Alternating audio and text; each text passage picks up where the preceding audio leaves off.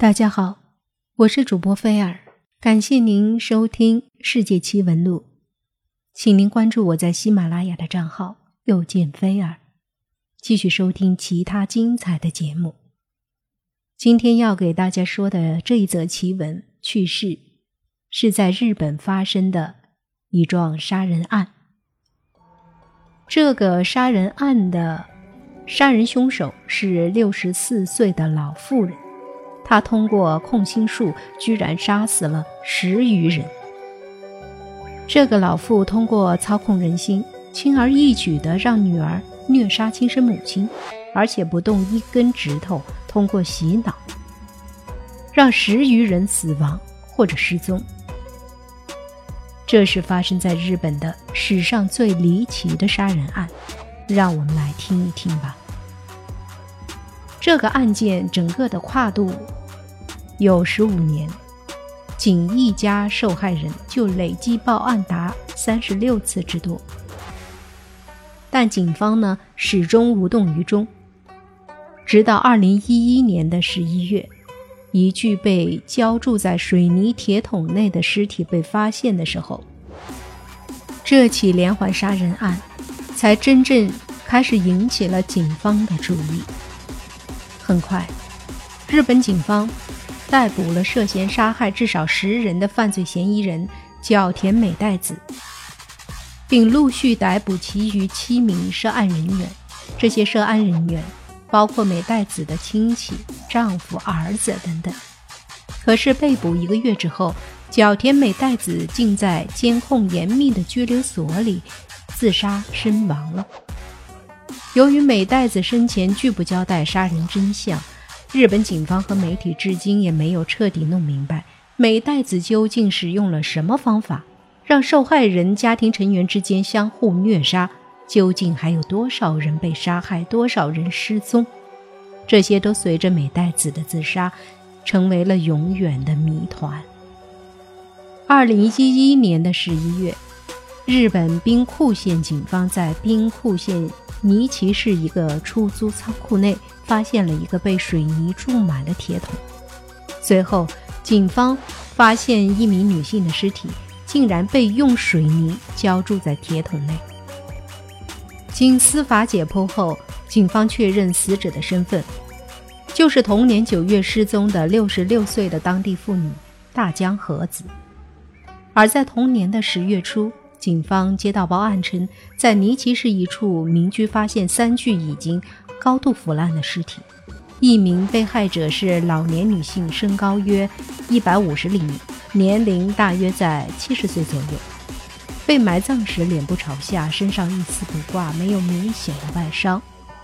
第二名受害者是年轻女子，尸体腐烂严重。第三名受害者性别年龄不变，花白头发，死亡时间大约在一年前。警方抽丝剥茧，发现两桩杀人案所有线索的矛头都指向了一个名叫角田美代子的六旬妇人。根据警方调查，发现与角田美代子关系密切的人中，已经有七人不知所踪，其中三男四女，年龄最小的二十九岁，最老的八十七岁。而且角田美代子的作案手段极为奇特，他先是寻找目标家庭，然后胁迫其家庭成员互相虐杀。但是角田美代子并没有将刀架到被胁迫者的脖子上，主要是通过对受害者家庭成员的洗脑。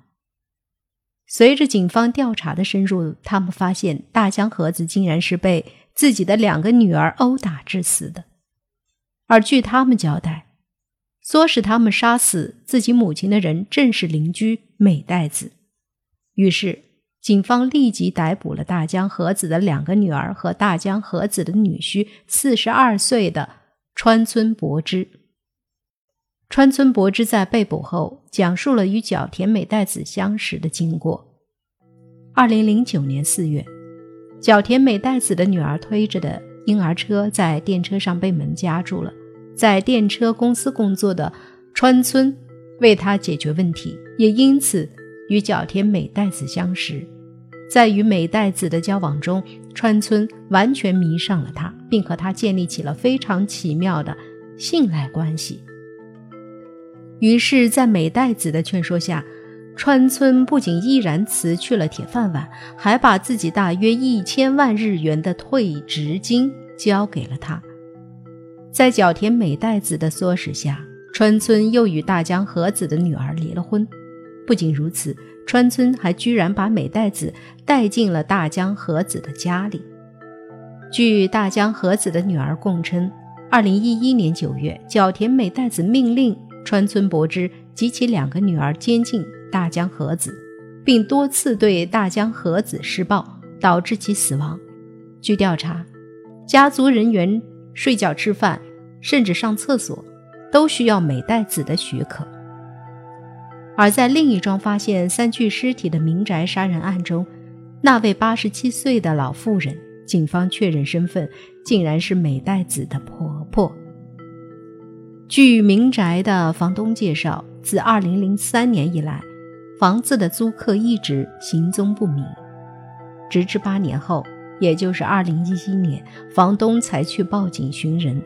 而据角田美代子的一位熟人向搜查人员透露，在那家中埋了至少三个人，两女一男，两个女的是在2008年到2009年间埋的。据房东介绍。他的房子原来租给一对老年夫妻，后来老妇的老伴去世之后，老妇就和长子一直在这里相依为命。但老妇人八年前突然失踪，儿子也下落不明。老妇人失踪后，房子的所有权人告诉警方，过去一直是老妇人的次子来付租金的，这几年换成了一名自称是老妇人孙女的女性来支付。经调查。这名女性确实是老妇人的孙女，名字叫角田留一，现年二十七岁。而角田留一的婆婆正是角田美代子。警方通过调查发现，与美代子没有血缘关系的妹妹角田三之子和角田留一，在今年八月以来，从老妇人及其叔父的账户中擅自盗领了养老金和存款，总金额大约。四百万日元，这些盗领的钱都成了角田一家的生活费。也就是说，为了强占养老金，美代子指使家人杀害了婆婆。此外，还有多起失踪案件和死亡案件也与这个不放过身边任何一个家庭的美代子有关系。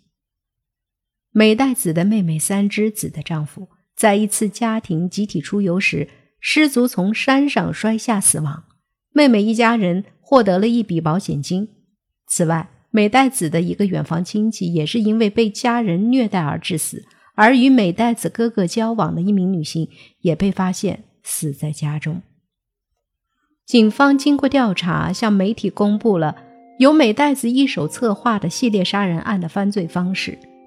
首先，美代子凭借某个事件或者利用亲缘关系接触被害者家族。在掌握了被害者的弱点后，以近十人的集团强行入住对方家中，在事实上占领对方家宅，然后开始对被害者家庭施加暴力，并且尽可能让对方家庭内部成员对其他成员实施暴力，使对方家庭信赖关系彻底崩溃，由此达成完全控制对方家庭、获取钱财的目的。最终目的是被害者家庭的财产，在完成对对方家庭的支配后，肆意夺取其财产，谋害其成员后获得其保险金等等。角田美代子是如何让血浓于水的亲人之间能够进行互相虐杀的呢？如今，随着美代子的自杀，已经成了日本社会最大的谜团。随着案情真相浮出水面，日本大大小小的媒体也掀起了一场规模浩大的猜谜活动。日本 F.R.I 周刊的报道称，角田美代子的生活规律一般是白天玩电子赌博游戏八金宫，晚上泡酒吧，生活奢华。有媒体曝光角田美代子用来禁锢被害人的高级公寓，只其虽然体积小巧，却别有洞天，装修和陈设十分奢华。同时，他经常和貌似黑社会的男人来往，出入豪车，常常带着十几个男人在街上招摇过市。久而久之，他就被居民看成是当地的大姐大，谁都不敢得罪他。他自己也开始耀武扬威，甚至有一些民众请他出面解决邻里的纠纷。日本大众周刊则从另一个角度对角田美代子进行解读。该刊报道称，角田美代子虽然年过六旬，但是浓妆艳抹，穿着打扮也都非常讲究，很多男人都称她是妖妇。甚至把她看作是一个狐狸精。据悉，已经被残杀的受害人大江和子的二女婿川村，就是被角田美代子的特殊魅力征服，从而跪倒在他的石榴裙下。日本信使周刊则将报道的重点放在了美代子的阴谋诡计上。该报道称，据大江和子的女儿供述，如果他们不按照角田美代子的话去做，他们就会被角田美代子雇佣的打手殴打，而且他还有一名被称为左右手的没有血缘关系的侄子，而角田的目的就是要钱。日本杂志《女性自身》通过追踪报道，认为角田美代子最主要的犯案手法就是成功的给身边的人洗脑。这要追溯到美代子的少年时期。据美代子老家的邻居回忆，美代子的父亲是一个十分厉害的包工头。上个世纪六十年代左右，许多来自全国的体力劳动者到尼奇打工。美代子的父亲让这些人住在自己家里，从他们的劳动血汗钱里抽取百分之四十，有时又提供一些酒水，用鞭子和糖的方式训练打工者们。顺从听话，推测正是这幼年时期的影响，嫌疑人角田美代子学会了操控人心，让他周围的人害怕他，却不敢逃走。或许角田美代子就是依靠暴力、性和阴谋诡计三种武器，将一个个受害家庭变成了惨绝人寰的角斗场。可以推测，在这一起起血淋淋的案件中。不可能没有亲眼目击者，但是为什么大家都闭口不言呢？在饿狼入室的情况下，许多家庭成员想到的不是共同抵抗，而竟是屈从外敌。其实，在心理学上，这种现象有一个专有名词，叫做斯德哥尔摩综合症，又称为人质情结，是指犯罪的被害者对于犯罪者产生情感。甚至反过来帮助犯罪者的一种情节。斯德哥尔摩综合症的由来，源于1973年发生在瑞典首都斯德哥尔摩的一家银行抢劫案中。1973年，瑞典首都斯德哥尔摩的一家银行，歹徒欧陆森与欧佛森绑架了四位银行职员，挟持了一百三十一个小时。在这段时间里，遭挟持者却逐渐对该罪犯产生了同情，甚至有崇拜的心理，且延伸出休戚与共的共同依赖现象，认为彼此的命运是不可分的。事后，被绑架的人质中有一名女职员，竟然爱上了欧路森，并与他订婚。心理学家进一步研究发现，从集中营的囚犯、战俘、受虐妇女与乱伦的受害者，都可能发生斯德哥尔摩综合症。如果符合下列条件，任何人都有可能遭受到斯德哥尔摩综合症：第一，受害者必须真正感受到罪犯威胁到自己的存活；其次，在遭威胁的过程中，受害者感受到了罪犯可能实施的一些小恩惠。此外，受害者绝望地感受到逃离是不可能的事情，而求生的欲望最终高于一切，于是就会反过来协助罪犯进行下一步的犯罪行为。这种屈服于暴虐的弱点，就叫斯德哥尔摩精神症候群。什么样的受害人最容易产生斯德哥尔摩症呢？